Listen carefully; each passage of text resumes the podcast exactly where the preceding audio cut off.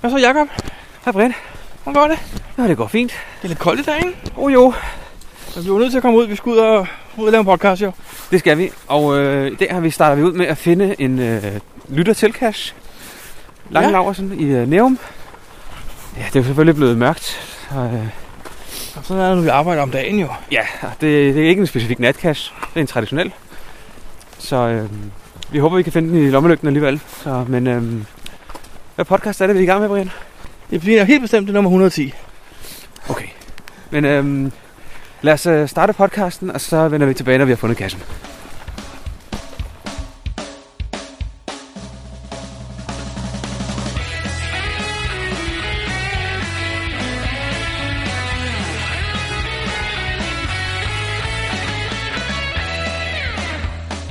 Du lytter til GeoPodcast, din kilde for alt om geocaching på dansk. Husk at besøge vores hjemmeside, www.geopodcast.dk for links og andet godt.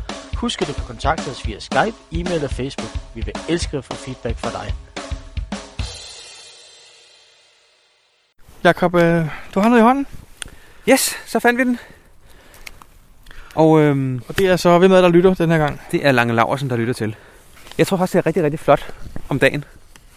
Det tror jeg godt, du har ret i. Det er lidt mørkt og lidt koldt nu, ikke? Jo, men det er fordi, vi er så, øh, Dårligt. vi er så dårligt øh, planlagt, så vi tager ud og finde den om aftenen. Men sådan er det. Det er en af de få, vi mangler på Sjælland. Ja, og vi er jo i gang. Vi har jo kommet til at love, at vi alle sammen. Ja. Og vi, vi er godt i gang. Men jeg har faktisk hørt noget, Jacob. Jeg har hørt om nogen, der har taget alle sammen. Er det rigtigt? Ja. Jeg synes, øh, det lyder som nogen, vi skal ud og snakke med. det er nemlig det, vi skal. Skal vi ikke gøre det? Det er en, det er en god idé. Lad os, øh, jeg tror, vi, øh, når vi fandt, når vi lukker den her, skal vi lige finde et sted, hvor der er plads for logbogen. Ja, jeg har et andet spørgsmål, så. Ja. Hvorfor vi ikke for længe siden får lavet et stempel, hvor der bare stod Dansk Geopodcast? Så kunne vi stemple med det i, i logbøgerne. Det kunne vi selvfølgelig, men øh, der skal jo også selv stå øh, pis på, vil jeg kunne godt tænke. Nå ja, okay. Og jeg er, ikke, jeg er ikke så meget for de der stempler. Jeg kan godt lige bare skrive mit navn. Det er ikke, det er ikke så slemt. Det gør mig ikke så meget. Jeg lægger lige mærke til, at tænke, så hvordan, øh, hvad magneten er lavet af på den her? Ja, den, øh, Eller hvad er det? Det ved jeg faktisk ikke. Hvorfor sidder der en kapsel? Det ved jeg ikke. Jeg tror bare, den er, den er, den er, Nå, den er bare skruet på. den er groet på. Og så er der FTF. Ej, hvor du Der er Junior Nå, FFC Junior faktisk. FFC. Og Og, og, det er nok en stationsnote, ja. det er stationsnoten, okay. Så øh, der er stadigvæk øh, her et halvt år efter en, øh, Junior FFC på spil på øh, Lange Laursens øh, lytter til cash i øh, Nævum. Hvor mange har vi fundet nu? Jeg tror, vi er oppe på en øh, tæt, på, tæt på 60, tror jeg. Okay, det er lidt vildt alligevel. Ud af 100, ikke? Men øh, det er...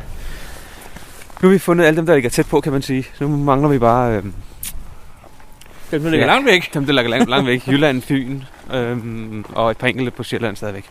Så. Men øh, lad os se komme tilbage, og så øh, køre ud til øh, dem, der har fundet alle sammen, og snakke med dem. GeoPodcast. Dansk GeoPodcast. Hej Jacob.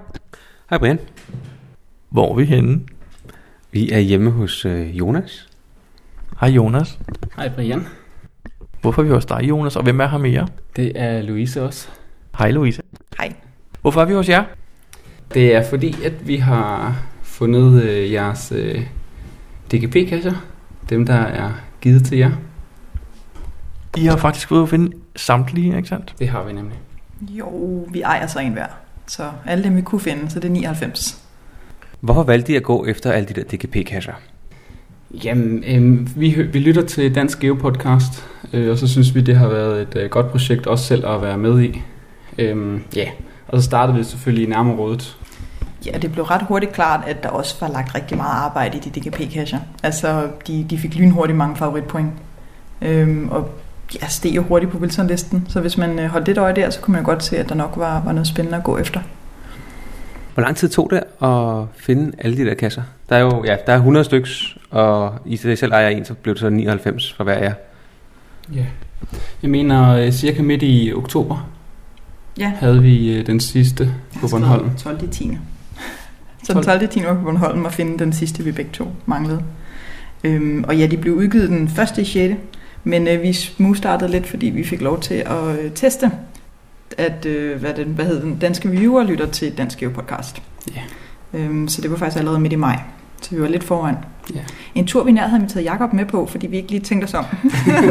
så det var meget tæt på, at vi havde været skyld i, at, at de havde været totalt klar over, at det her var i gang, fordi at, øh, ja, vi havde set på Facebook, at en reviewer godt ville have, have det testet, og så skrev, nå, men fint, den, den, den kan vi da godt teste, vi fik nogle papirer, og så tilfældigt havde noget med Jakob dagen inden, og så sagde vi, nå, men vi skal føde ned og teste en, øh, en multi et eller andet sted i, jeg kan ikke engang huske, hvor det var henne, et eller andet Et sted. godt stykke ud. Øhm, og så tænkte jeg, om så kunne jeg da godt tage Jacob med til. Og så sådan, som vi snakker om det, så kan jeg bare sådan mærke koldsveden, fordi jeg tænker, åh oh, nej, hvis han ser, hvad den hedder, og hvis, ej nej, nej, nej, bagud, bagud, bak, bak. Så det, der skete, var vist egentlig, at vi aldrig rigtig kontaktede Jakob dagen efter, og sagde, at vi tog nogle steder hen. Vi ignorerede det bare sådan. Tænkte, nu er vi kørt, han opdager aldrig. Vi havde været ikke været særlig populære, tror jeg. Men der var jo en, der fik jer til at beta-teste. Øh, en af dansk lytter, eller lytter til podcast. Det er faktisk rigtigt, det var Osat Niels. Han bad mig, om vi ville beta-teste en cache, han havde lavet. Som vi så øh, beta-testede, og den havde også et sjovt navn og så videre. Og lige pludselig så viste det sig, at det viste sig så, at det var den. Det Ja, var det- hans DGP-cache. Den havde fået et nyt navn. Da vi Den- beta-testede den, hed den kun... Øh, Stikstof. Stikstof, ja. Og den var ret sjov, den fra Olsen Niels. Ja. Ja, og vi havde faktisk med i en podcast. Vi optog det faktisk, mens vi, øh, mens vi beta-testede den. Det er rigtigt. Hvordan gjorde I det? Hvad, hvad planlagde I? Øhm, var det sådan en idé, I fik, at øh, nu skal vi have dem alle sammen? Eller kom det sådan lidt efter, efterhånden? Eller hvordan? Jeg tror, øh, i hver- hvert fald det, i- det i Jylland, der øh, valgte vi, eller havde, kunne vi se, at vi begge to havde fri ugen op til mega-eventet i Randers.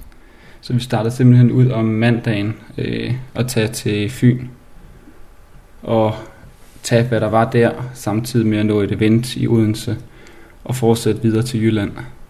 Og så har vi taget øh, start, øh, etapper øh, sydover, øh, sådan hver dag, øh, hvor vi til slut, slut endte, øh, endte op i Nordjylland. Mm. Og samtidig var det et spørgsmål også at prøve at finde fund i kommuner. Og de ligger egentlig rimelig godt spredt i forhold til, at man godt kan finde en DKP-cache i, i mange danske kommuner.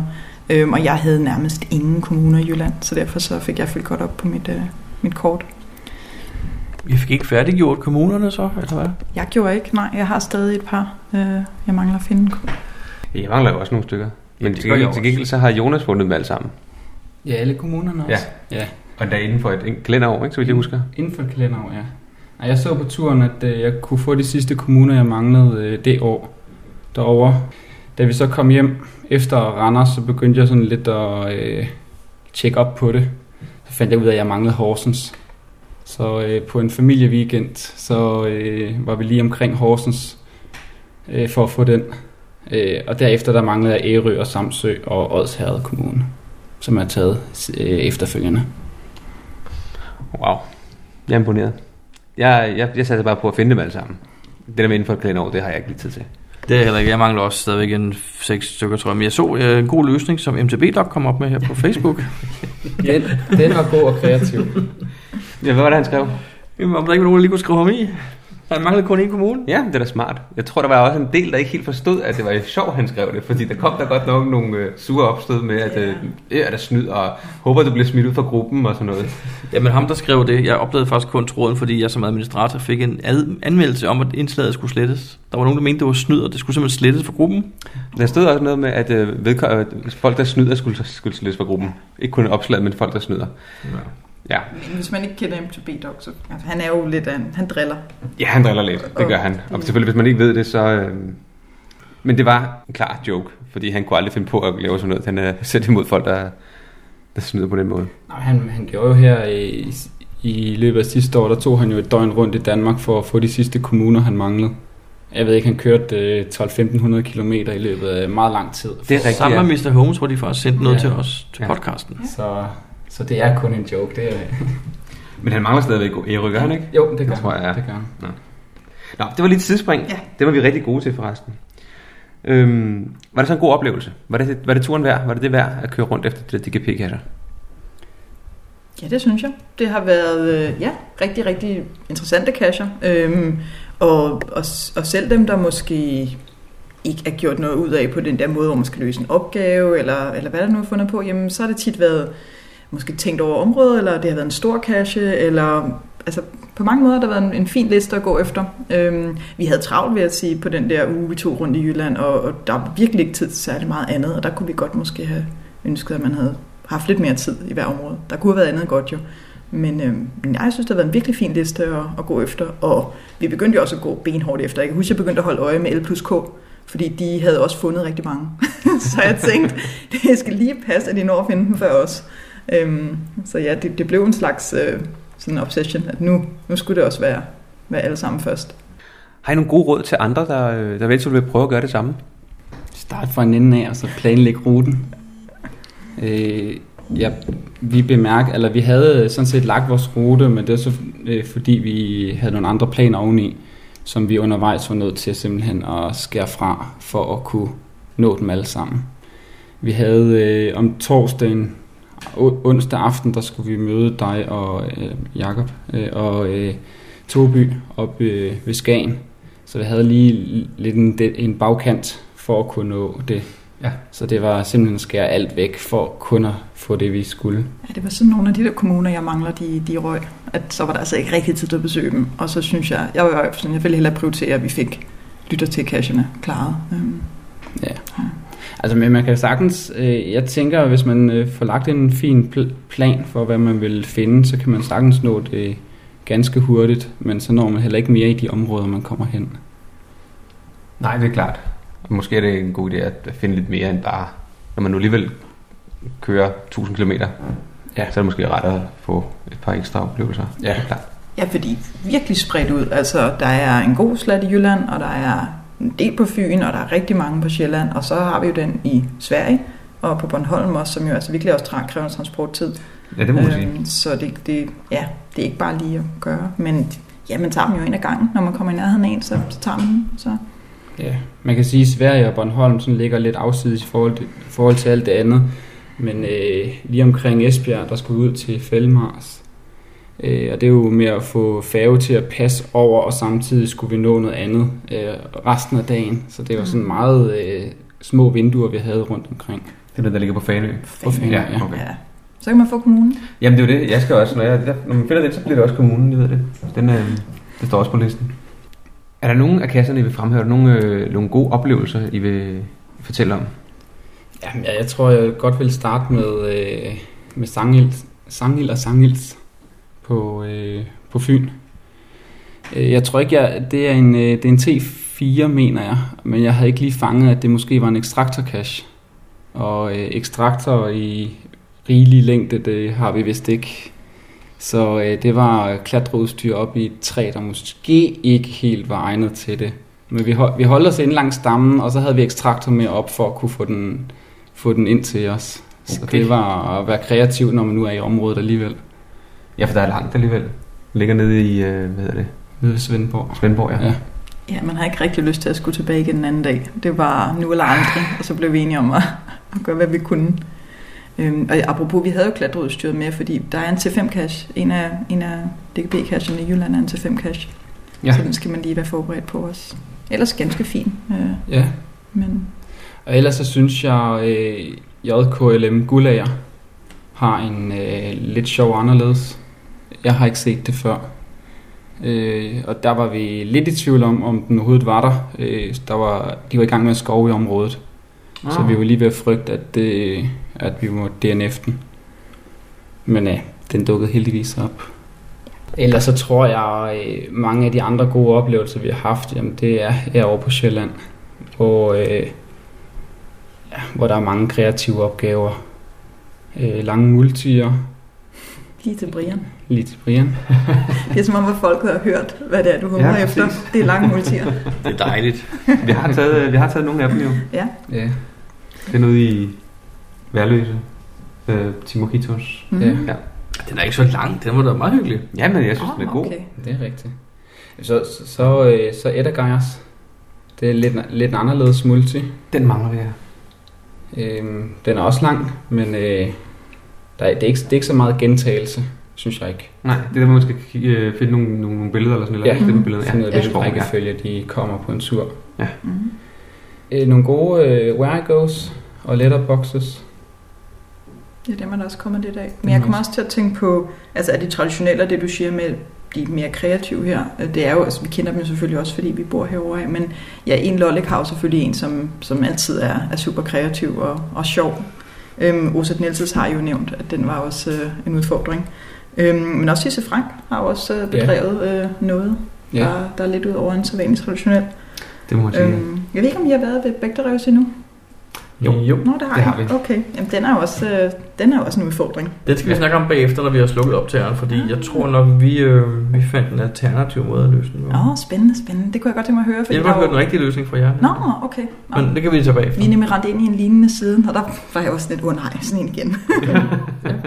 Ja, der tænkte vi bare bagefter, hvorfor gjorde vi det? ja, Men, og øh, hvorfor? Ja. Det var lige ja. Men ja, øhm, Og så vil jeg sige, så er der enkelte multier. Øh, nu har jeg det med at måske springe over, hvor gader er lavest. Øh, så hvis der er bestemt beregningsmetoder, så klarer jeg mig det ud af det. Og der har vi et par stykker i Roskilde, meget sent en nat på vejen retur til København, øh, som simpelthen blev brudt. Øh, vi havde ikke tid til at gå rundt, så, øh, vi, ja, vi kan ellers se på favoritpoengene, de sikkert er rigtig gode. men det er vi så gået glip af. Ja, undskyld. Er der nogle andre ting, I vil øh, nævne i forbindelse med... øh, Jamen, Denne jeg bedrift. sige, der er jo det, det frygtelige, der er sket, er jo, at Team Warmings er lukket. Ja, det er rigtigt. I Ja, at være der. Vi Ja. ja. nåede at være der. Men øhm, Er, det ja. den, er det den første i serien, der er lukket? Ja. Og den rigtig lukket, arkiveret? Den er arkiveret, ja. arkiveret ja. Desværre. Ved vi hvorfor? Den blev ikke vedligeholdt. Jeg tror faktisk selv, han disablede den, fordi der var noget, vi var de sidste, der var der, og der var, ja lad os bare sige, det var tæt på en resteplads, så der var nogen, der havde brugt området som toilet. Øhm, og så havde folk svært ved at finde step 1. Vi fandt step 1, vi satte den pænt på plads, og så skrev vi, hmm, måske skal man lige kigge på det. Jeg tror ikke engang, vi lavede en neat maintenance eller noget, det var egentlig bare Nej. en note om det. Og så var der nogen, der ledede efter os, tror jeg, der lavede en DNF på den, og så valgte han så at, at tage den hjem til at Nå. finde et bedre sted. Ja. Øh, men det blev ikke blevet gjort. Og spørgsmålet er jo, vi, vi, vi fandt øh, første step liggende på jorden og rode, øh, og, og vi har en idé om, hvor det skulle være, og der genplacerede vi. Hvis jeg husker rigtigt, så er første step, det er en lamineret seddel i en bison, ikke? Nej, Nej, så det, det ikke det, det, det er en lidt større beholder med, øh, med et stykke bark, der sad på med en magnet. Nå, okay, det kan jeg lidt huske. Øh, så vi fik sat den i et hul i et træ, øh, så barken mm. lignede det andet. Ja, det passer meget. Øh, og selve beholderen var gennemhullet af et søm, da vi var der. Mm.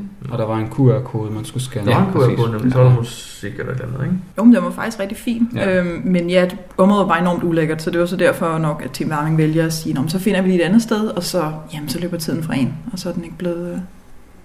Er der nogen af dem, der er midlertidigt lukket, har I lagt mærke til det? Yep, jeg kiggede lige på det faktisk, fordi nu, nu sad vi lige og forberedte os lidt. Øh, der er faktisk fire lige nu, der er disabled, men de kommer forhåbentlig op at køre igen. Det, altså, de er jo ikke engang et år gamle, så forhåbentlig er det noget, der bliver ordnet. Altså, vi har nogle planer om, vi skal rundt og finde alle sammen også. Nu kommer I så også i forkøbet, men øh, vi, vi har da faktisk planlagt en, en tur, hvor vi skal rundt og virkelig gøre noget ved det. Altså, vi gjorde jo, vi lavede en tur her for, for et par uger siden, en lørdag, hvor vi tog. Øh, de fleste af dem på Sjælland, vi manglede. Vi tog øh, Nordsjælland, var helt ud til Hundested, og fandt øh, 6-7 stykker, tror jeg, det endte med. Vi droppede lige præcis øh, et af Gejer, og åh, der ligger en traditionelt ret tæt på os. Øh, Geohunden. Geohunden. Ja, de to droppede vi, fordi det var blevet mørkt, og der var vi var ret trætte. Øhm, og så var der lige præcis en multi, som vi blev nødt til at droppe, fordi den var disabled. Jeg tror, det er Booster DK's, Okay, som ja. ligger op ved Frederikssund-området, deroppe omkring af. Mm. Ellers så nåede vi faktisk alle dem, vi, vi gik efter den dag. Så jeg tror, vi er oppe på cirka en 60 stykker nu. Ja, vi må se at få resten snart, Jacob. Jamen altså, vi skal jo holde øh, et uh, gesak-event på Fyn en dag. Så der har vi taget fri, og der satser vi på at finde alle dem på Fyn. Så Det burde kunne godt, godt kunne lade sig gøre. ja, på en hel dag, det tænker Men jeg kan det så burde høre, at vi skal have klatreudstyr med. Eller en meget lang Nej, extractor. En extractor, tror jeg, jeg skulle I være har der. extractor. Nå, vi er på Fyn. Ja. Ja. Men mindre du skal hente den i uh, Malmø. Nej, jeg har styr på den nu. Okay. Faktisk belært af dig, har jeg nu skrevet min e-mailadresse på min ekstraktor. Det tror jeg også snart, jeg gør. Det er faktisk en god idé. Det kan være, at jeg skal skrive navn og telefonnummer på min ekstrakt. Ja, for det er jo en ting, der nemt falder ud i ens lomme, ikke? Ja, og der er bare ikke plads til den i mit køleskab. Og hvis, og hvis man ikke finder det i køleskabet, og det falder ud, så kan man altid finde det i uh, Tobys bil. Ja, lige præcis. Der kan ligge mange ting i den bil. Det er rigtigt. Det her er også et fint bevis på, at nogle af de der DGP-cacher er blevet lidt interne faktisk. Det er faktisk noget, at det er, når jeg tænkt over, hvad de handler om, at, at mange af dem er jo fine opgaver, for eksempel mysterierne. Der er gode opgaver imellem. Men der er jo nogle stykker, der sådan har lavet nogen, der direkte henvender sig til jeres podcast. For eksempel MTB Dog, som var også den store øh, øh, sådan organisator af, at det her skulle komme til at lykkes. Han havde jo lavet en, hvor, hvor man skal gå ind og, og kigge lidt på jeres podcast. Og det er jo egentlig meget hyggeligt, at nogen har gjort det der. Hey, det skal være lidt internt, det skal være sådan, at I også griner lidt, når I tager dem. Og det, det tror jeg egentlig også, der er nogen, der har gjort noget ud af. Måske det er nemmest, hvis man så kender jer selvfølgelig. Så det, så det Ja, der er nogle stykker, hvor kommer man ind. også skal lytte til en del af dem, ikke? Jo. Øh, Isabella Molly og Ismus Ja. er blandt andet også sådan nogle, hvor man skal øh, kigge på podcasten. Mhm. Ja. Og så har vi også et par stykker, vi ikke har løst endnu. Så. Ja, men nu kender vi jo nogen, der har alle løsningerne. Jo, jo. Nej, sådan snyder vi ikke. Jamen, det lyder som, I har haft en rigtig god tur rundt. Det synes jeg. Bestemt, bestemt ja. Men jeg synes også, det siger noget om serien, at det kigger jeg i hvert fald lige på, for det har der været lidt snak om, at Wilson-listen, altså hvis man tager de arkiverede cacher væk lige nu, jamen så er det Lotte Hors øh, lytter til, der ligger øverst for hele Danmark. Wow. Og det, det er jo meget fint. Altså det siger jo noget om det i hvert fald, at, at folk har gjort sig umage med det, de har lavet, og der er, der er flere af dem, der ligger på, øh, på top 30. Der er faktisk tre, øh, når man fjerner ja, arkiverede cacher. Så ja, så jeg synes faktisk, at øh, ja, det er jo en rigtig god cacher. Det er bare at komme ud og tage dem. Og hvis man bor i nærheden af nogle af dem, så kan man gøre det. Hvis man er ude og køre og kommer i nærheden af dem, så synes jeg tit, dit stop værd. Super. Mange tak, fordi I ville øh, snakke med os. Jamen, tak. Det slet. Geopodcast. Dansk Geopodcast. Hej Brian. Hej Jacob. Hvad har du lavet siden sidst? Jeg har været i USA. Har du fundet nogle kasser i USA? Ja, omkring øh, en 1300 stykker, tror jeg det blev. Okay. Er der nogen specielle, du vil fremhæve? Eller var det bare øh, Power Trails det hele? Det var faktisk et mega event, jeg var til sammen med Henrik Torby. Øhm. Og jeg tænker lige efter vores lille snak her, så vil vi lige spille det klip, vi lavede med Henrik angående mega eventet. Så det gider jeg ikke snakke så meget om, det kan han få lov at fortælle om. Men øh, vi, vi tog over med mega eventet som, som hovedmål, og så da det var overstået, så sad vi lidt og kiggede på hinanden og tænkte, hvad skal vi egentlig gøre nu? Vi havde ikke nogen planer nemlig, og vi havde stadig en uge tilbage. Så det vi rent faktisk gjorde, da vi kiggede på vejrudsigten, og så kunne vi det, hvor vejret var bedst. God idé. Vi havde en 3-4 muligheder. Vi var i Yuma i Arizona, så vi havde snakket om, at vi kunne tage til San Diego, vi kunne tage til Los Angeles, vi kunne tage til Palm Springs, vi kunne tage til Las Vegas, eller vi kunne tage til Tucson eller Phoenix. Og hvad var bedst til Phoenix, så det var det, vi tog til. Okay. Og det var jeg rigtig, glad, rigtig, rigtig, rigtig glad for, at vi gjorde. Øh, da vi kom der til, så, så lavede vi jo en pigt øh, den første aften, og så havde vi bare nogle fantastiske dage der. Okay. Du skal ikke spørge, hvad en pigt er. Nej, nej, nej. Men det tror jeg, lytterne gerne vil vide det. Vi lavede en, øh, en, en helt specifik eksport fra vores gesagt database, hvor vi øh, lavede et filter, der indeholdt alle kasser med mere end 50 favoritpoint, samt alle kasser i top 100 Wilson i den øh, region, samt øh, alle de kasser, jeg på et eller andet tidspunkt havde løst hjemmefra, samt alle de kasser, jeg på et tidspunkt havde markeret som specielle. Og dem eksporterede vi over i GSA'en, og så i GPS'en, og så gik vi ud og begyndte at finde kasser. Og det var nogle fantastiske kasser. Det er jo sådan, du plejer at gøre, når du eksporterer jo på ferier, tænker jeg. Ja, normalt, ja. Øh, og vi opdagede ret hurtigt, at alle kasserne stort set var lagt af en, der hed C. Schumer. Øh, en mand, der har lagt 318 kasser i Phoenix-området. Og jeg vil sige, øh, top 100 dominerer han på Wilson-listen. Hold da op. Han dominerer den virkelig meget. Og det er nogle super, super, super fede kasser. C. Schumer hedder han. Øhm, ja, jeg, jeg, jeg, kan ikke, jeg vil ikke afsløre noget, men han er virkelig, virkelig kreativ og smart. Og jeg har før nævnt Wheeler Dealers i Palm Springs, og jeg har nævnt uh, Tattletales oppe i Milpitas i Kalifornien.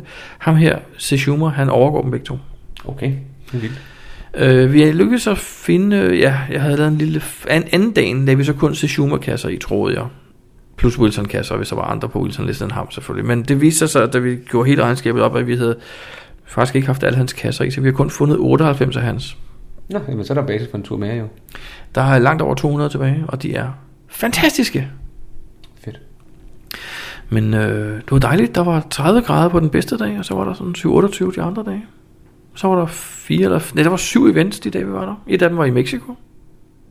Så nu har jeg ikke kun multikasser fra Mexico, jeg har også rigtige mystery og en event. Sådan.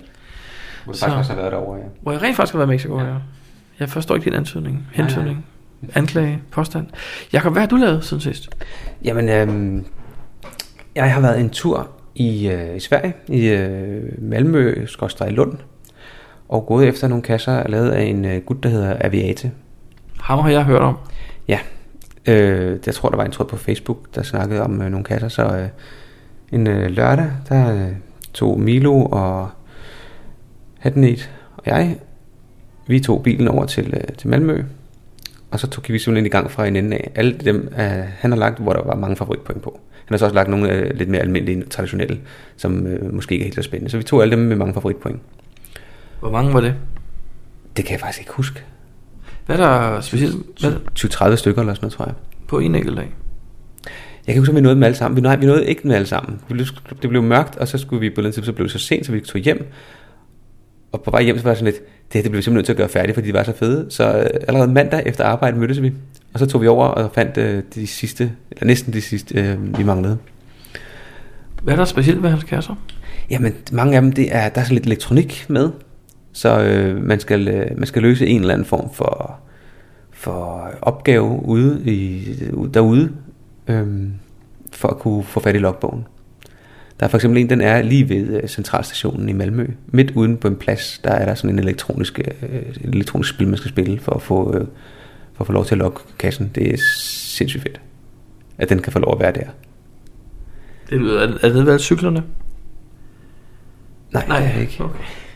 Har du været der, eller hvad? Jeg har været på centralstationen et par gange, og der er- ligger en stor cykelpark på den østlige side, ved jeg, på sådan en flydepram eller sådan noget lignende. Nej, det er ikke det. Okay. Men det, hvad, hvad, så han putter elektronik i sine kasser? I hvert fald nogle af dem, ja. Ikke alle sammen, men øh, en del af dem, ja. Så det, de kan anbefales at tage over og finde aviatorkasser i øh, Malmø og øh, Lundområdet. Og så har jeg været en tur. Altså, vi var jo afsted og prøve at finde øh, QR Hedeland. Det kan jeg godt huske. Ja. Det gik jo ikke så godt. Det kan har- vi optog vi faktisk også, ja. Og, øh, men øh, her for et par dage siden, der tænkte vi, nej, det kan simpelthen ikke være rigtigt. Og nu var den blevet efterset, så vi var ude og prøve at finde den. Og fandt den faktisk. Altså, jeg hørte en lille fugl synge om, at det var godt, jeg kom med. Det kommer an på, altså det, det, det tog nogle timer, og vi fik gået en, en 6, 7, 8 kilometer. Fuglen, hun sagde, at jeg var nok blevet rimelig rasende over placeringen af de her ting, vi skulle finde. Var de, lå de langt fra koordinaterne? Mm, nej, det synes jeg egentlig ikke sådan. Hvad var der gået galt, da vi var derude? Jamen, øh, man skulle, øh, når man kommer frem, skulle man finde en rød refleks ofte, og den kunne vi ikke finde, fordi de lå, den lå ikke lige ved koordinatet. Og nogle af dem kan godt være, at det også har været lidt svære. Altså, nogle, jeg, jeg ved ikke, om man har genplaceret alle de røde reflekser. Det, det tror jeg ikke, han har. Men jeg forstår ikke, at vi ikke kunne finde dem dengang. Fordi så svært var det. Altså, vi gik nærmest lige til dem. Ej, det var mærkeligt, vi stod 7-8 mand derude i en halv time.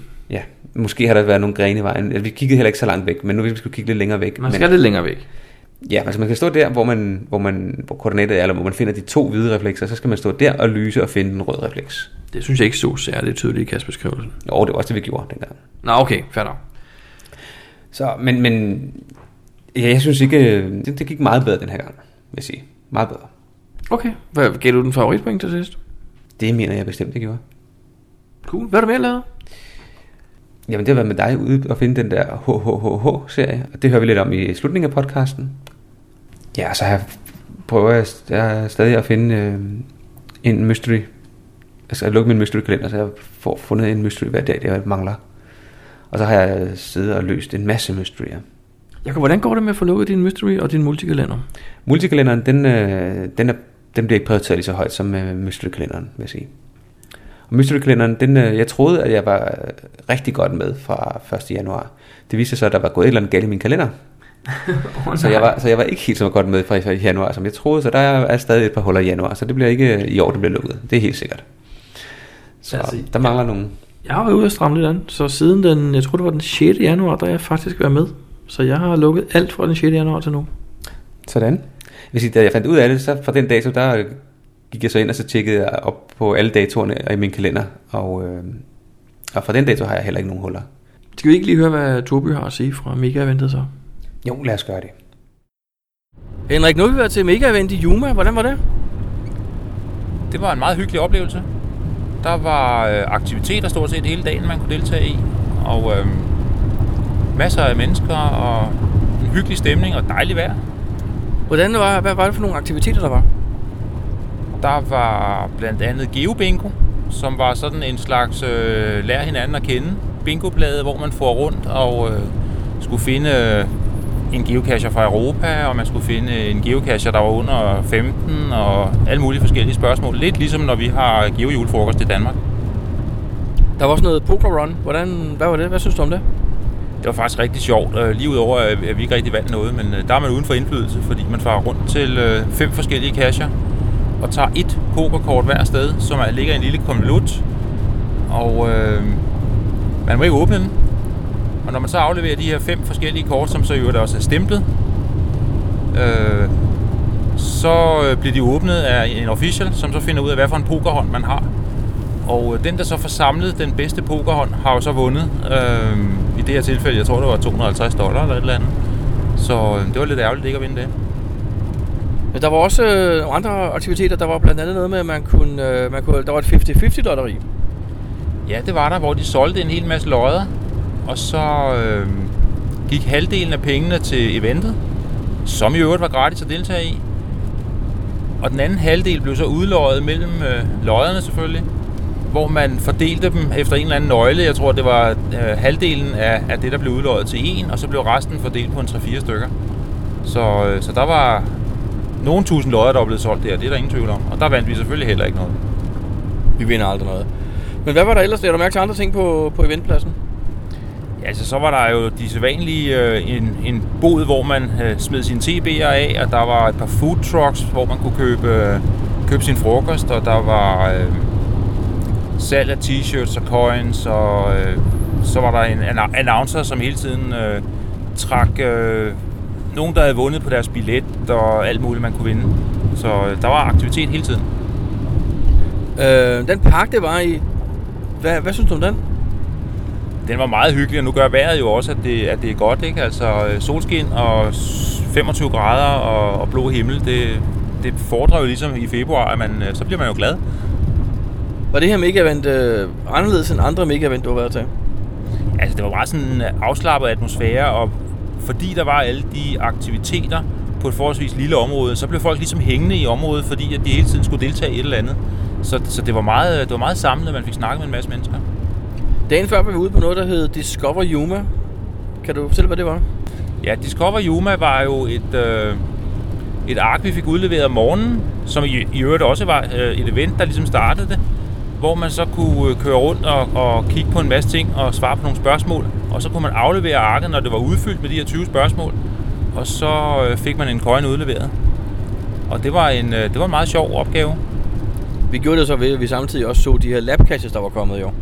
Ja, dem tog vi så øh, øh, sideløbende, plus nogle almindelige caches, så, så det var noget af en logistikarbejde, vi havde gang i der, for at få det til at lykkes.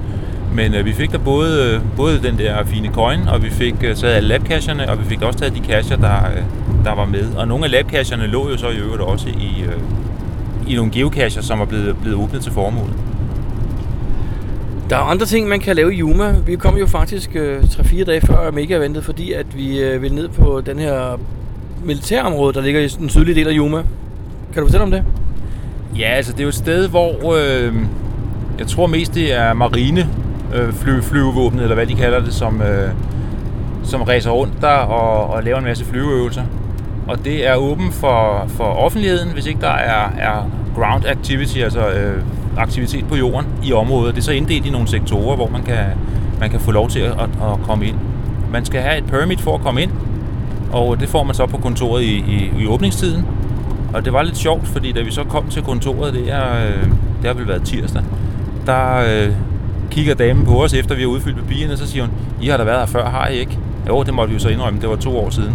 Så øh, enten har hun ikke ret mange kunder, eller også så har hun en vanvittig god hukommelse. Jeg tænker, der må være mange kunder, fordi der ligger faktisk ret mange casher inde i den her range. Ja, det gør der. Der ligger jo, jeg ved ikke, et par tusind eller et eller andet den størrelse. Der ligger i hvert fald mange. Øhm, så da vi havde fået permittet, så øh, dagen efter, så kørte vi så ud i rangen, og var der faktisk ja, to dage faktisk, hvor vi lå og krydsede rundt fra, fra morgenstunden til det blev mørkt. Og fik fundet en masse fede kasser og, og fik kørt noget, øh, noget spændende bil og sådan noget. Så det var, det var fedt.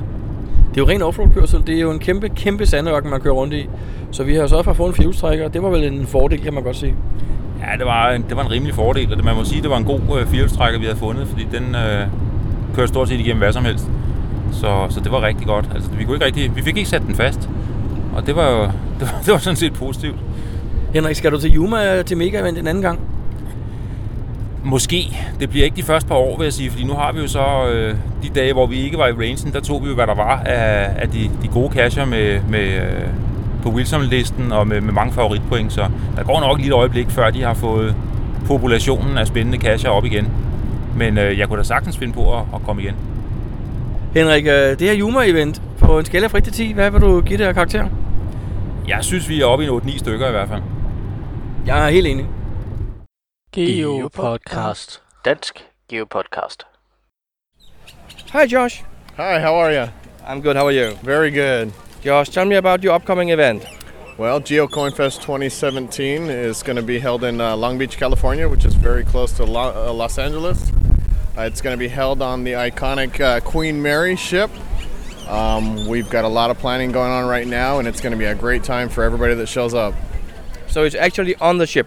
It's actually on the ship. The ship has hotel rooms that you can uh, come and uh, stay in, and the uh, main event will be held on the ship as well. And you said October? October, uh, what is it, October 14th, 2017, in Long Beach, California. Uh, will that be a mega event? It is a mega event, and uh, we're hoping to make it as big as possible. Perfect. Thank you, Josh. You're welcome. Thank you. Have a great one. You too. Geo Podcast. Dansk Geo Podcast. Hej Jacob. Hej Brian. Vi snakkede i den forrige podcast om den nye Oregon 700-serie. Det er rigtigt, ja. Og øh, jeg har købt en, og jeg har faktisk brugt den en del siden, og jeg har fundet en funktion, vi havde overset. Så en helt ny funktion, som er ret praktisk. Okay, lad mig, lad, mig- lad mig høre.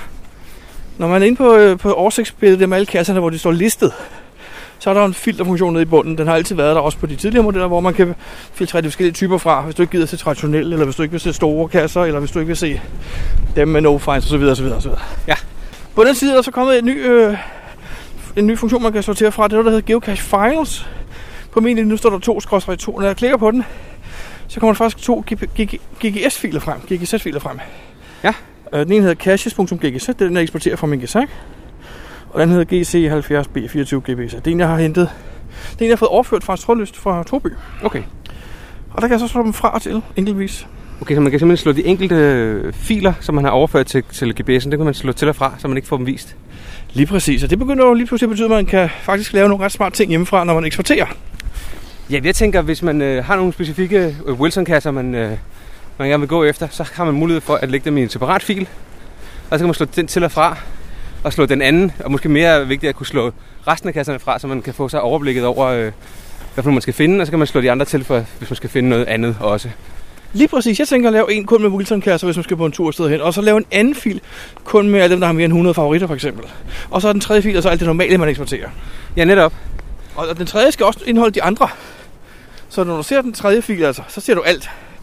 Ja, ellers kan du bare slå den til og fra, så gør det ikke det store, om den er til Og det kan man også gøre. Man kan selvfølgelig alle tre slået til, selvfølgelig. Ja. Men jeg synes, det er en ret genial funktion, jeg fandt ved et tilfælde nærmest. Okay. Man skal så jo lige huske én ting jo. Hvis man bruger Garmin eksportmakroen og alle de der POI'er med de der ekstra ikoner ude i siderne på kasserne, de vil så stadigvæk være der. Det er rigtigt. De, de, de, de, de fylder med kortet totalt op. De, de plaster det hele tiden med små ikoner. Men en anden sjov ting, der også er, som jeg ikke kan vise dig lige nu, men det er faktisk, hvis man har hentet online-kasser, altså fra online-funktionen, Ja. så er der en fil, der hedder online, som man kan også kan slå fra sig. Okay. Så man kun ser det, man har eksporteret selv, så det bliver blandet sammen. Men, men vi har ikke fundet den officielle måde, hvordan man kommer af med alle de online-kasser, man har downloadet gennem tiden, vel? Kun den, du har fundet på. Ja, den er sådan lidt, øh, lidt, øh, lidt voldsom, ved man sletter databasen. Hvilket nok ikke er, øh, det er nok ikke det, der er meningen i hvert fald. Men øhm, du har ikke, du Jeg har ikke fundet funktionen, det har jeg ikke. nok. Okay, det gør, at man skal spørge Garmin om, hvordan man gør det faktisk. Yes. Men øhm, tak for det. Det var, et, øh, det var et rigtig godt tip faktisk. Skal du så have sådan en nu? Ja, det skal jeg. Nu det skal jeg bare lige finde ud af, hvor jeg køber den hen. Geo Podcast. Dansk Geo Podcast. Jakob, øhm, for mange år siden, og det er sikkert mere end to, der var vi i Seattle for at finde en kasse. Det er rigtigt, vi var ude at finde den der specielle ape-cache, eller ape-cachen. Den hed Tunnel of Light. Ja, og øhm, i mellemtiden, så er den blevet lukket. Den er blevet moklet og blevet arkiveret. Jakob, du var den sidste, der fandt den jo. Nej, det er ikke rigtigt. Hvad har du gjort ved beholderen? Shh. Jakob, øhm, vi tog faktisk over, fordi vi havde hørt rygter om, den ville blive lukket. Eller nej, det passer ikke. Vi hørte rygter om, at den tunnel, man skulle gå igennem, ville blive lukket. Det er rigtigt, ja. Og vi endte faktisk med ikke at gå igennem tunnelen, fordi den var lukket på det tidspunkt. Der lå ret meget sne, kan jeg huske. Ja, men den var lukket på det tidspunkt, og man overvejede, at man ikke ville få den renoveret. Det var sådan, det var. Ja, man, Ja. Loftet var begyndt at falde ned, og sådan noget. Ene kaklerne i loftet eller et eller andet. Så vi gik øh, den anden vej altså udenom og fandt den så. Øhm, og det har vi også snakket om i en podcast, en sjov oplevelse faktisk. Det er meget specielt, de der abekasser. Det kan godt være webcams, der ikke er så mange af dem, men abekasser, der snakker vi nok ret sjældent, ikke? Jo, det må man sige. Jakob, øh, men nu er der sket noget med abekassen jo. Ja, fordi om, hvad er det, et års tid siden, eller et halvt eller sådan noget, der blev der nogle, øh, nogle geokasser, der var ude, og så havde de let og let og let, og faktisk fundet den originale beholder. Eller den historie vil jeg godt høre noget mere om. Jeg har ikke kunnet spore det, hvordan hulen de kan finde den. Det vil jeg godt vide. Jeg ved det heller ikke. Men det er det, det, det, det, der er sket. Det er det her historien i hvert fald. Og nu har Groundspeak så fundet ud af, at øh, de skal spørge os, altså alle geocachere, hvad skal der ske med den her cache?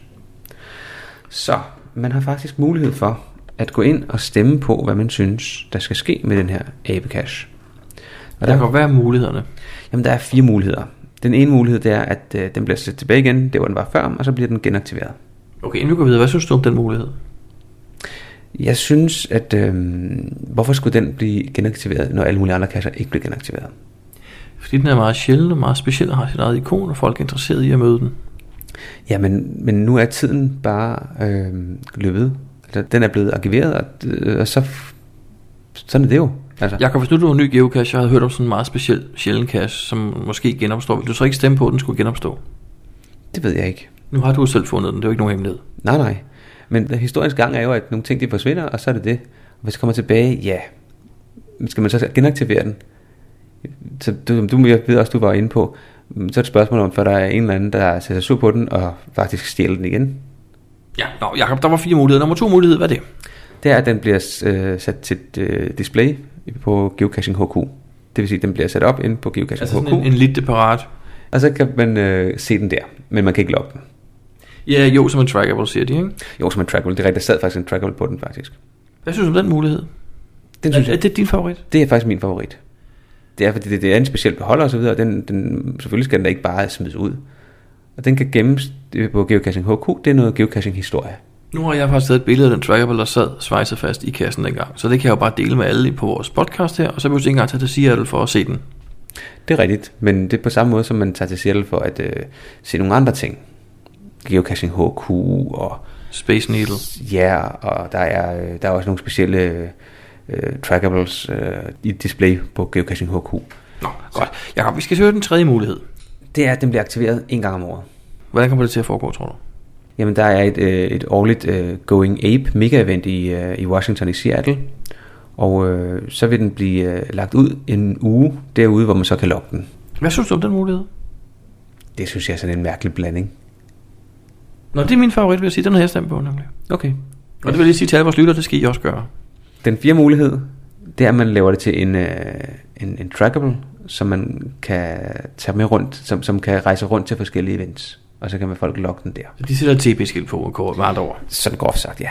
Det er der en, øh, det, det, er jo, det er jo hat, hatter og nøgler, vil jeg sige. Det, det, hvem gider det? Jamen, der, er- det er ligesom på samme måde som den der original uh, can of, hvad hedder det? Kippers eller Peens, eller hvad det var for noget. Der er sådan nogen, der rejser rundt. Ja, den vejer 200 gram. Sådan en her æbekast, det var en kæmpe giga ammoboks, der vejer 20 kilo. Hvem fanden gider sende den rundt fra event til event? Det er der nok nogen, der gider, hvis det er. Er det, din, er det den, du stemmer på? Nej, jeg har som sagt synes, at den skal, øh, den skal stå på Geocaching HQ som øh, en, øh, noget historie. En historisk ting. Men den er jo ikke spændende at stå ned der som sådan. Altså, så spændende er det jo heller ikke, det er bare en, en ammoboks. Jo, men det er en speciel ammerboks, jo. Men den første geocache er jo heller ikke speciel, jo. Det er bare fordi, det er den første. Ja, det er nok. Den skal man passe på, jo. Den har jeg været med til at rense med alt muligt. Jeg pladen i hvert fald. ja, nemlig. Nå, Jacob, jamen, du har stemt på, at den skal på udstilling på HQ, og jeg har stemt på, at den skal aktiveres en gang om året. Og grunden til, at jeg stemmer på det, det er faktisk, fordi så tror jeg, at der måske på et tidspunkt kan blive optrækt til et giga-event i USA. Det trænger det til. ja, det kan det godt være. I hvert fald så skal man øh, skynde sig at gå ind og stemme. Øh, man har indtil den 5. marts 2017. Og ja, jeg tror, vi propper, øh, vi propper link ind til, øh, til siden, hvor at, øh, man kan stemme. Det synes jeg er rigtig fornuftigt. Så, så må vi se, hvad der sker med abekassen. Der er jo så stadigvæk, skal vi sige, der er stadigvæk en app- abekasse tilbage i, i, øh, i verden. Og I Brasilien. Er, og det er Brasilien, ja. Fordi, Hvad nu hvis man bare fandt en ny beholder og satte ud i de andre steder? Det kunne man jo også godt lige så godt på samme måde, kan man ikke? Jamen, der er en masse historier om den i Brasilien faktisk, for den var forsvundet. Og så erstattede man den faktisk med en ny beholder. Og så blev den oprindelige beholder faktisk fundet igen, og så erstattede man den tilbage til den oprindelige. Okay. Men Jacob, øh, jeg, man har indtil den 5. marts til at stemme, men jeg vil så sige, at jeg kan godt måske godt afsløre, at jeg allerede kender resultatet. Ellers skal jeg lade være med at sige det her i podcasten. Ja, det tager vi næste podcast. Okay, for det bliver nemlig den der Activate Once a Year, der bliver den rigtige. Okay. Skal vi sætte en lille vedmål op? 10 kroner. er du frisk? 10 kroner.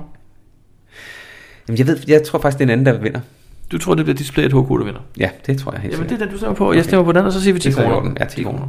Jakob, øhm, hvis nu vi har nogle af vores lyttere, der går ind og stemmer på det her Abecash-afstemning, så, og som ikke er så gode til engelsk, så skal vi måske lige fortælle, rækkefølgen ind på stemmesedlen ikke er den samme, som den vi havde nævnt. Det er rigtigt. Det er vigtigt, at folk skal vide, det er, at de skal tage nummer to. nej, nej, nej, nej, nej. Men nummer et, det er Activate Once a Year. Og det står nummer et, fordi den vinder jo. Det er den, jeg også stemmer på. Okay. Og nummer to, det er din Display at Headquarters. Altså, og den skal stå på udstilling der. Nummer tre er, at den skal retur og reaktiveres som en ganske almindelig abekasse. Og nummer fire er, at den rejser rundt som en TB. Ja, det er korrekt. Så man skal bare stemme på nummer et, og så skal skrive, hvad land man er fra, og så videre, så videre, så videre, og så bliver alting smukt, og, og foråret bliver lysegrønt. Okay. okay. hej hej. Geopodcast. Dansk Geopodcast. Kan du huske, at vi var ude at finde den der challenge, Meta Challenge, som var blevet lukket? Og da vi så stod derude og havde fundet og skrevet logbogen, så fandt vi ud af, at den var låst. Ja, det var Gabi 22, så ikke? Jo, som var blevet øh, frigivet ved en, øh, ved en fejl, fordi den ikke opfyldte reglerne, fordi man skulle bruge øh, navnet i cashen, og det må man ikke. Er det ikke sådan, at hvis man laver en fejl, skal man stå ved dem, så, er det en, så, skal man, så må man bare sige, okay, det var en fejl, men nu lader vi det gå, fordi jeg har begået en fejl. Sådan er det åbenbart ikke med Groundspeak, når man frigiver en forkert challenge cache. Ved du, om der havde frigivet den? Nej, det er også lige meget. Nej, det er ikke lige meget. Det kan vi forstå. Vi skal, vi Jeg skal. tror, jeg kan godt forstå, hvorfor den blev frigivet, fordi der findes jo en masse andre af den samme type. Nu var det bare lidt flere, ikke? Så, nå. Men apropos at låse kasser, så har jeg øh, hørt, at øh, her på det sidste, der er der, øh, der er alle de gamle webcam-kasser i Danmark, de er simpelthen blevet låst. Det er alle dem, der er blevet øh, deaktiveret. Nå, altså ikke, ikke de aktive, men Nej, nej. de, de, de gamle lukkede. De gamle, som, øh, hvor webcamet har været væk i, øh, i mange, mange år, for eksempel øh, er der der har lukket i 03 eller sådan noget, tror jeg. De har jo været lukket, fordi webcamet mangler. Der, der var simpelthen øh, folk, der var begyndt at logge dem. De tog et selfie på stedet og loggede den. Det er da meget sjovt, hvis du lige tilfældigvis kommer til at stå der og opdage, at der har været en webcam-kasse engang. Jo, men og kassen er der jo ikke, og webcamet, som er det, der er en del af opgaven, det er der jo heller ikke. Så, så man kan jo ikke rigtig, altså du kan jo heller ikke logge en, en cache, fordi der engang har været en der. Eller den arkiverede cache kan du heller ikke øh, logge. Er, er det ikke lidt den samme historie som den der vinkende elefant på Fyn? Jo, med de, hvad hedder de, øh, Virtuel cache. vi- virtuelle kasser, jo. Jo, de bliver vel også lukket øh, typisk af en årsag, fordi der måske er nogen, der, der brokker sig over, at der færdes nogle mennesker der, eller gør nogle ting der. Så nytter det jo ikke noget, at folk de fortsætter med at gøre det jo. Og jeg husker, at den blev låst af en her, og hele han sagde noget med et mega-event og sådan noget. Ja, den blev, nej, det var ikke på grund af, at mega den blev låst, tror jeg. Men øh, den blev låst lige op til et mega hvor folk havde regnet med at skulle logge den. Og det var jo et stort ramaskrig. Ja, er jo det. Er jo det. Jakob, øh, de der webcam-kasser, hvordan, øh, altså, hvordan ved man, at det der er sket, at folk er begyndt at logge dem? Er der nogen, der holder øje med sådan noget? Det tror jeg, der er. Der er måske nogen, der har dem på watch, eller nogen, der kigger på dem og tænker, hov, det var da mærkeligt, den er, der, den er blevet lukket her for nylig, og den har været lukket i 10 år. Ved du, hvem det er, der har gjort det? Hvem der har lukket dem? Eller Hvem der har logget dem? Aner det ikke. Aner det ikke. Jeg har ikke, øh, jeg, jeg, jeg har ikke, jeg har bare fået det at vide. At det Ved- sker, og så har jeg faktisk været inde og kigge, at de, at de er faktisk blevet låst. Ved du, hvem der låser sådan noget? Det gør enten øh, godkenderne eller Groundspeak. Jeg ved i hvert fald, at øh, den der challenge cache der, det var Groundspeak, der simpelthen havde været inde og låse og deaktivere den og arkivere den, kan jeg huske. Det var ikke, det var ikke reviewerne. Så, men øh, sådan er det. Der er jo nogle folk, de skal for alt i verden jo have øh, et eller andet, uanset om det er strider mod alle mulige regler. Så skal man have det der point til statistikken af en eller anden grund. Jeg har en teori om, øh, hvad der måske ikke skyldes, at folk gør de her ting. Ja, lad mig høre. Jamen, fordi på Project GC, der kan man jo faktisk... Du kan altid finde noget, hvor du ligger nummer et. Hvis du, du, hvis du bare begynder at kigge efter... Du sætter kriterierne rigtigt op, og, og søgeområdet rigtigt op, og årstallet rigtigt op, så kan du altid finde noget, hvor du er nummer et. Det er rigtigt. Jeg har fundet rigtig meget, hvor jeg er nummer et, men det er sådan. Nej, men hvis nu du for eksempel opdager, at du ligger nummer to på webcams. Du ligger nummer to på i Midtjysk region i år 2017. Så skal du bare finde på arkiverede webcams og logge dem, så er du nummer et. Ja. Men når der nu ikke er nogen webcams mere der, så er det jo bare sådan, det er. Men du kan stadig overhælde de andre jo. Jamen, det nytter jo heller ikke noget, at du vil overhælde folk i at have geocachet i flest år, når du ligesom først er startet i lejen for to år siden. Så kan du ikke. så, så, kan det, så må man ligesom bare indse, at jeg bor i Danmark, der er ikke flere webcam-kasser i Danmark, så må man flytte et andet sted hen, eller rejse ud og finde dem, hvor de er. Det er en, en kasttype, der, er blevet, der ikke bliver lavet ny af, og sådan er det bare. På samme måde, der var et event engang, øh, det der 10 års jubilæumsevent, som gav en speciel ikon, for det var en speciel kasttype, eller eventtype. Og hvis ikke man var med til et af dem, og man ikke øh, var geocacher dengang, jamen så kan man ikke få det der ikon. Og det må man ligesom bare acceptere, i stedet for at prøve at få øh, alt muligt, som man ikke rigtig kan. Ja, hvad gør vi ved de her ting? Altså, der kommer mere og mere af det jo. Hvad gør vi ved det? Skal, mangler vi noget geopoliti? man kan ikke rigtig gøre mere ved det jo. Der er ikke rigtig noget at gøre, men uh, Groundspeak, hvis de finder nogle fejl, så retter de dem, tror jeg. Altså for eksempel var der jo en, en, en kaster ved en fejl havde fået et, uh, en attribut, som man kun kunne tildele. Det der Lost and Found attribut, som kun kunne tildeles der. Så der har de jo så været inde og fjerne attributen. Øhm, det var der også et rammeskrig over, fordi folk de skulle jo have den der attribut, selvom de faktisk ikke... Øh, hvis man var geocacher og var til det event den dag, det var der, så, så må man også bare sige, at det attribut får jeg bare ikke. Men det var der rigtig mange, der så havde sat på at skulle finde den, og nu blev den fjernet, og det var jo puha, det var ikke godt. Og nu, nu bliver de der webcams, hvor der åbenbart øh, sker ting og sager på, de bliver så låst, sådan så det, det ikke sker mere. Det her med, at folk synes, det er moderne at logge webcam cacher, der har været væk i 10 år. Er det kun i Danmark, ved du det? Sker det også andre steder? Højst sandsynligt. Det er det så også låst andre steder, eller har vi bare noget godt geopoliti? Jeg aner det ikke. Men du kan gå ind og kigge på at logge dem, Brian. Ja, det ved jeg ikke. Finde ud af, om de er, de er låst eller ej, jo. Jeg har tilfældigvis en komplet database over alle kasser, der nogensinde har været i Danmark. Også dem, der blev publiceret og retracted med det samme. Okay. Der må man jo kunne finde alle webcam-kasserne. Det må man kunne, ja. Jeg ved ikke engang, hvor mange der har været i Danmark. Har der været mange? Det tror jeg ikke engang, der har. Ja, jeg tror, vi snakker to håndfulde max. Ja, der er jo ikke, der er jo ikke levet så længe, de der. Jeg kommer en anden ting, nu vi snakker om den gang og mange år siden og sådan noget. Øh, er du klar over, hvornår vi lavede vores første Kazak-event? Ja, det gjorde vi i 2009 i juni måned. Er det ikke lidt sindssygt? Det er snart 8 år siden. Ja, det er helt vildt. Da du, da du, da du nævnte det, så tænkte jeg, nej nej, det, det, er jo, det er jo ikke mere end 4-5 år siden, der har vi lavet Gesak Events, men det er det så åbenbart. Det er redningsforskydelse. Ja, det må man sige. Jakob, hvornår skal vi lave Gesak Event igen? Det er sjovt, du lige nævner det, Brian, fordi der er for, hvad er der gået? En halv time siden, tror jeg, der blev der frigivet et event. Et Gesak Event i Valby. Var det nemt at få frigivet? Ja, ja. Vi lavede en kopi af det, vi, vi har fået frigivet her i, uh, i Fyn for nylig. Okay, godt. Så der er Gesak Event på Fyn her den 8. marts, og så er der Gesak Event i uh, Valby den 13. marts. Den 8. og den 13. marts? Ja, det er to styks begynder events. Og der kommer også et avanceret event. Vi skal bare lige få en dato, hvor vi kan. Jakob, Jakob, hvad laver vi til de events? Hvad er det, vi snakker om? Eller det er ikke sagt, men hvad er det, vi præcis... Øh, jeg mener, hvordan, hvordan foregår det? Er alle velkomne? Og hvad skal man have med? Og hvad skal man gøre? Og hvordan kommer det til at ske? Der er plads til 20 personer. Og øh, man skal have sin computer med. Og så skal man øh, bare have basisviden om, hvordan man øh, bruger en computer. Altså en Macintosh? Nej, lige præcis en Macintosh skal ikke bruges. Fordi der virker Gesak ikke på. Men mindre man kan finde ud af det og installere noget Windows og sådan noget. Men det kan vi ikke rigtig hjælpe med. Det skal man, have selv, det skal man selv have styr på. Og så lærer vi for folk, øh, hvordan Gesak er bygget op, og lærer de basale ting om Gesak. Hvorfor siger du, der kun kan være 25 deltagere? 20. Jamen det er fordi, øh, vi har fundet ud af, at øh, der er to måder at gøre det på, sådan groft sagt. Den ene det er at lave, øh, hvor vi står og underviser, altså sådan et slags foredrag, og det er fint, men der er rigtig mange mennesker, som, øh, som vi mister i løbet af en halv time, en time. For hvis de lige er en eller anden ting, de ikke lige fik, fik fat i, så, øh, så forstår de ikke resten. Og så sidder de bare og snakker.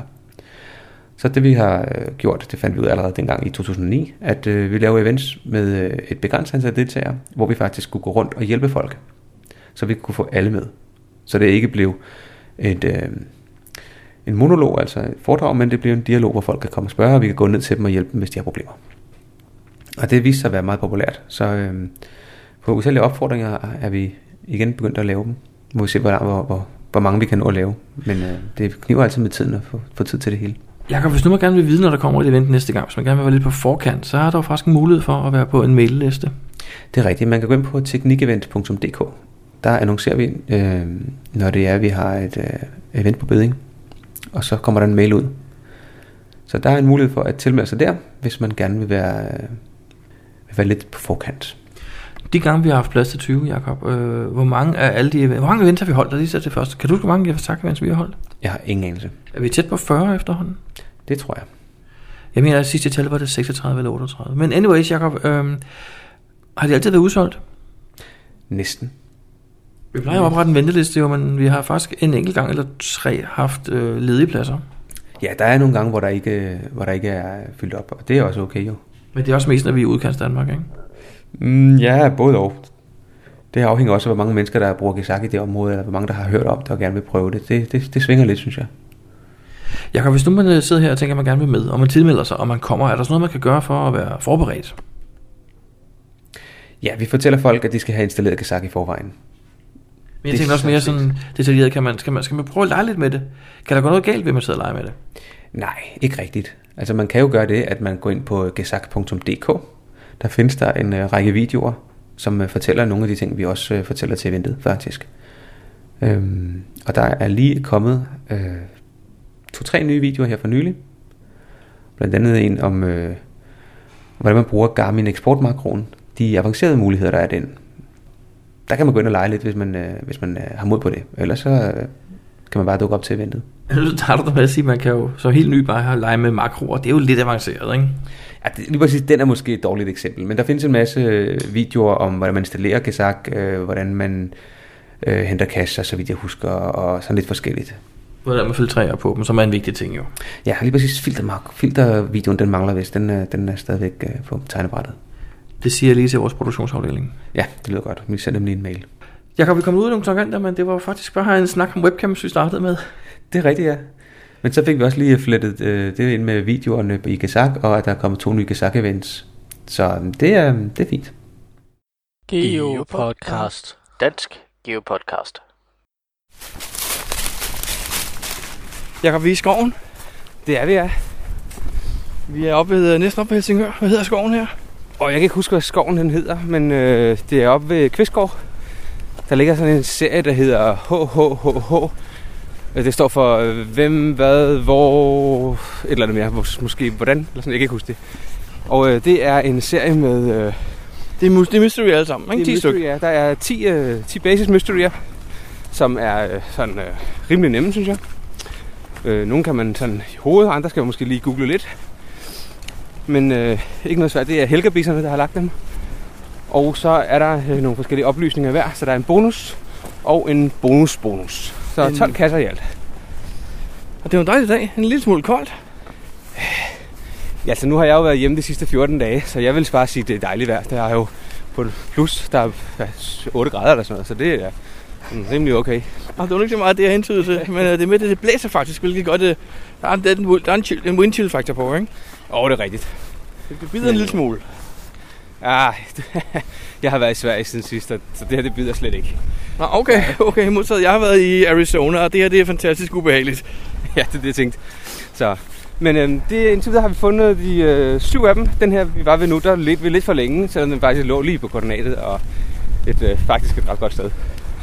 meget, meget godt sted, ja. Ja. Så, men øh, vi fortsætter og finder de sidste tre.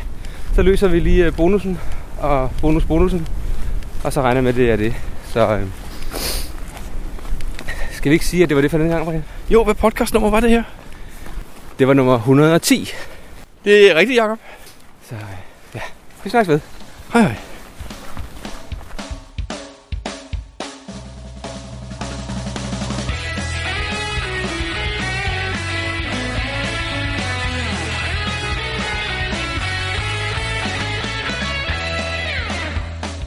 Du lytter til GeoPodcast, din kilde for alt om geocaching på dansk. Husk at besøge vores hjemmeside, www.geopodcast.dk for links og andet godt. Husk at du kan kontakte os via Skype, e-mail og Facebook. Vi vil elske at få feedback fra dig. Den havde fået et nyt navn. Da vi beta-testede den, hed den kun... Øh, Stikstof. Stikstof, ja. Har I fundet den i øvrigt? Det har vi, ja. Ja. Sådan. Det glemmer vi lige at spørge om, ikke? ja. Bunden, den har altid været der, også på de tidligere modeller, hvor man kan filtrere de forskellige typer fra, hvis du ikke gider se traditionelle, eller hvis du ikke vil se store kasser, eller hvis du ikke vil se dem med no fines osv. osv., osv. Ja. nu hørte jeg godt, du grinede af. På den side er så... Super. Skal det her mega event have et favoritpoint, hvis det kunne, eller nej? Super. Jeg, øh, Super, Henrik. Øh, det her favoritpoint på en skala fra 1 til 10, hvordan... Fuck, hvor røvler.